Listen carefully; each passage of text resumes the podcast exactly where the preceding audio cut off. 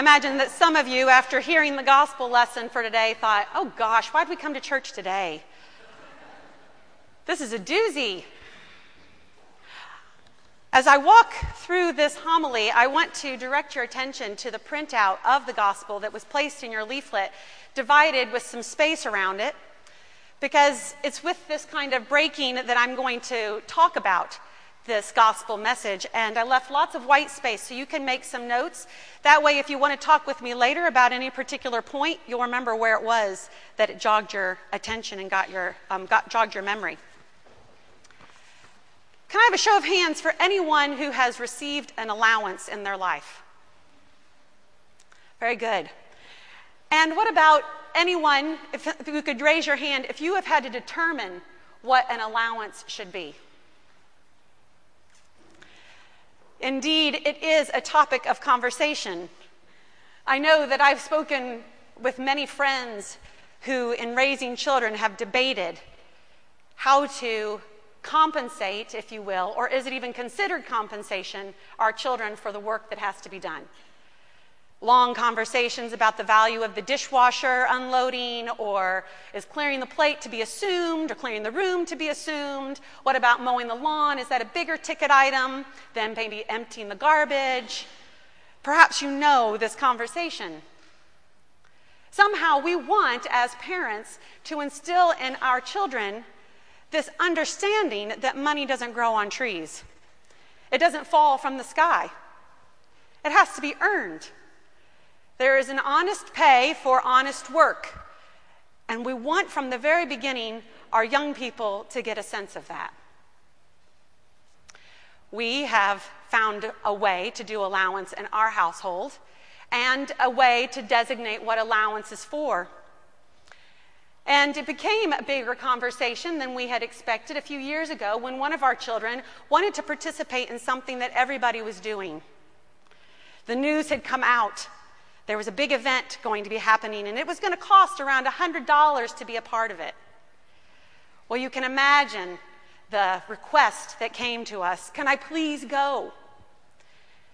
And we sat down for a conversation and said, Well, this isn't in our budget this event, but you can spend your allowance on going. The young person in our family said, But this will take all my money that I've been saving. And we said, I know. And they said, If I put it all and go toward this event, then I'm not going to have anything left over. And we said, I know. It's a big decision, isn't it? After a while, this young person in our family said, You know what? I want to do this. I am. I'm going to put the money that I've saved toward going to this event. And then the plans were laid out. But as invariably happens, I got an email that there was an additional cost that hadn't been factored into the original cost. You know, a couple of extra things that if you didn't already have them at home, you would have to have them for legal reasons or whatever. This added an additional, I don't know, 30, 40, 50 dollars. I can't remember the details. So we went back to this kid and said, uh, guess what? There's an additional fee, 30 or 40 or 50 dollars, whatever it was, that you have to do in order to make this work. And we're willing to advance you your allowance if you want to go. But we also want to tell you we understand if you want out. And that would be okay too. And our young person considered and thought and said, No, I want to go. We advanced them the money, and they went on this event. It is a lifetime's work to make a determination about whether something costs what it should cost or not, what we're willing to pay for it, what we think is a fair exchange for the work that's been given, what is an honest day's pay for an honest day's work. And I am certain every single person here has had a lengthy conversation about this numerous times in their lives. What is an honest pays day for an honest pays work? Honest day's work. And so we come to this gospel lesson today with these conversations in us. As the rich man says to his manager, I heard you've been squandering my money. Now, what does squandering mean? We could debate that. We have really good friends that when we go out with them, they never order drinks, they only get water. Why? Because they say, oh, the drinks are such a markup. I'm not paying $2.50 or $4 for a soda or a glass of iced tea. They feel like that's squandering their money. We feel like, hey, we never go out, so I'm going to get iced tea if I want it. So you could debate what squandering means. That, that is for you to do. But the point is, the rich man understood that his manager was squandering his money, and he had a problem with that. And so he says to him, You're not going to be employed any longer. And what does this manager do? This dishonest manager. He goes to the people who still owe the rich man money and invites them to cut their debt significantly. Now, we might have a problem with this and think that the word dishonest is applying this very activity, but as we'll see in a minute as we go further into the story, the rich man actually commends him for this activity. The dishonesty of the manager was that he forgot whose money it was all along. And so he spent it as he wanted to, not as he thought the rich man wanted it spent. He organized his, the affairs of, his, of the rich man as he wanted to, or didn't care, rather than reflecting the priorities of the rich man. That's what made him dishonest. He forgot his role in this relationship. He's not dishonest, if you will, or at least not by the rich man's standards, in cutting the debt of those that owe him money. It says here that the rich man commends the dishonest manager for his shrewdness.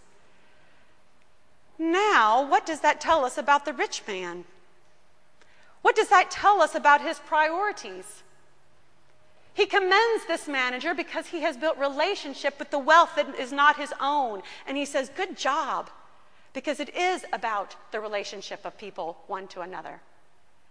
And invariably, the rich man comes off looking good as he does not hold his debtors to the full price that they owe him.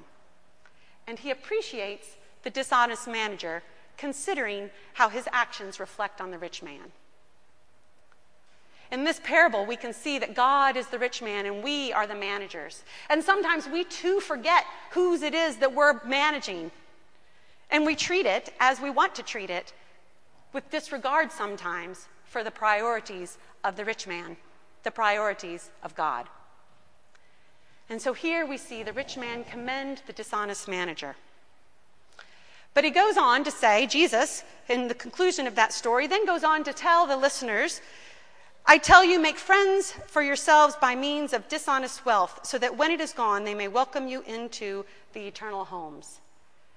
Dishonest wealth. He didn't earn it. This manager didn't earn the money that he had to use. There's where the dishonesty is. We even have these debates as we consider the pay scale of various occupations in society. It was fun because I offered at the 8 o'clock service just one example. You know, the social worker is paid this amount and the professional athlete is paid this amount. Now, discuss. In following last the earlier service, we did discuss, but those weren't an issue for the people in that conversation. They had other things on their list about what should be right, rightly paid for right kind of work, and this example and that example. And that's exactly where this gospel is taking us. To that awareness that sometimes you get things that you didn't earn. You just get it. That could be considered dishonest because you didn't earn it. Honest wages for honest, honest work. You didn't earn that, you just got it. When we moved here a little over four years ago and moved into the rectory, it was time to have a conversation. Anyone who's walked by that house knows that it's quite something. So we sat down, our kids, and we said, Look, we just get to live here. This is not a reflection that I'm a harder working priest or a smarter priest or anything like that. I know a lot of clergy who work as hard as I do and who are as smart as I am, and they don't live in a house like this. This comes with the job. We also want you to know that this isn't a stepping stone. Like, so you live here now, and then it just keeps getting bigger and bigger, like there's some ladder that we're climbing up in housing. It could be considered that that house is a dishonest piece of wealth for us. I didn't earn that. It's where the rector lives. All of us have this. All of us have wealth that we didn't earn. Every single one of us does.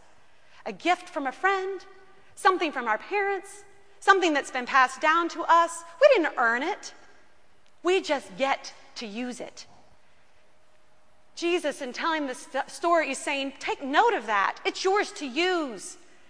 How will you use it in a way that reflects the values of God?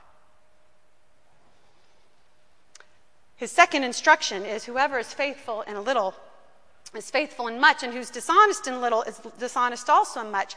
And if you have not been faithful with dishonest wealth, who will entrust you with the true riches?